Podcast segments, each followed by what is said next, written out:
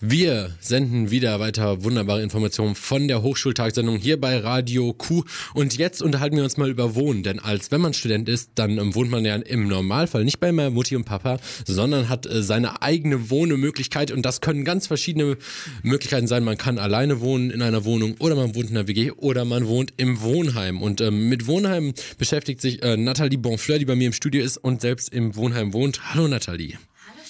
Ja, wenn man jetzt nach Münster kommt und dann sich überlegt, ich möchte gerne in einem Wohnheim wohnen, ähm, da muss man ja erstmal drankommen. Wie bekommt man denn überhaupt so einen Platz im Wohnheim? Das ist richtig. Verschiedene Wohnheime, welche die vom Studentenwerk aus ähm, vergeben werden und private Wohnheime. Ich persönlich äh, wohne jetzt in einem Wohnheim vom Studentenwerk. Dafür musste ich mich beim Studentenwerk bewerben und einfach abwarten, bis ich eine Zusage bekommen habe. Es ging bei mir recht zügig, so ein bis zwei Monate. Mitunter gibt es aber Wartezeiten von bis zu zwei Jahren. Also ja, du hast es ja offensichtlich geschafft. Ähm, das ist ja schon sehr gut. Ähm, und jetzt wohnst du wo genau in Münster und wie sieht es denn da aus? Ich wohne in Gievenbeck. Das ist äh, ja sozusagen ein kleiner Vorort von Münster. Äh, ich habe ein Mini-Apartment, 17 Quadratmeter groß. Da ist eine Küchenzeile drin und äh, ein Bad, eine sogenannte Nasszelle.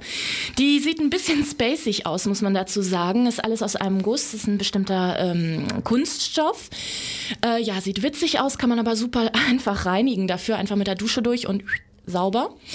Ja, außen gegenüber vom Wohnheim gibt es ein Einkaufszentrum, eine Apotheke und Arztpraxen. Also man hat eigentlich alles, was man braucht.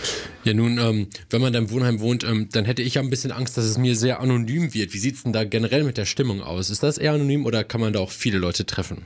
Ja, viele Leute ähm, befürchten, dass es sehr anonym ist. Also ich persönlich kann jetzt sagen, du kannst ähm, das sehr gut selbst bestimmen, inwieweit du da äh, Jugendherbergsstimmung oder halt anonyme Stimmung hast.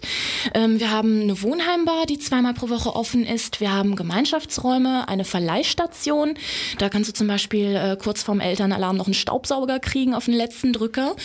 Und ähm, du kannst dich gut integrieren, eine Menge Leute kennenlernen. Du kannst dich aber auch zurückziehen und ja, deine Ruhe haben. So, und ähm, wie sieht es mit dem Finanziellen aus, der Miete? Ich zahle jetzt 205 warm und mit Wasser, also Euro natürlich pro Monat. Ähm, es gibt Zimmer, die bei 180 warm liegen. Waschmaschine und Trockner kosten allerdings überall extra, 50 Cent pro 20 Minuten. Telefon und DSL zahle ich dann auch separat. Da kann man Anschlüsse beim Teleport beantragen. Ähm, das geht so ab 20 Euro los für eine Flatrate. Und man kann, das ist der Vorteil dabei, innerhalb der Uni und innerhalb der Wohnheime umsonst dafür telefonieren. Das ist natürlich nicht schlecht. Also so ein Wohnheim ist eine Alternative zur WG, würdest du sagen? Mir persönlich gefällt. Es gibt natürlich Leute, die das nicht so gut abkönnen und die das nicht so mögen. Aber also ich finde, so richtig meckern kann man jetzt eigentlich nicht. Nathalie Bonfleur hat uns über Wohnheime etwas erzählt und berichtet. Vielen Dank, dass du hier warst, Nathalie. Sehr gerne.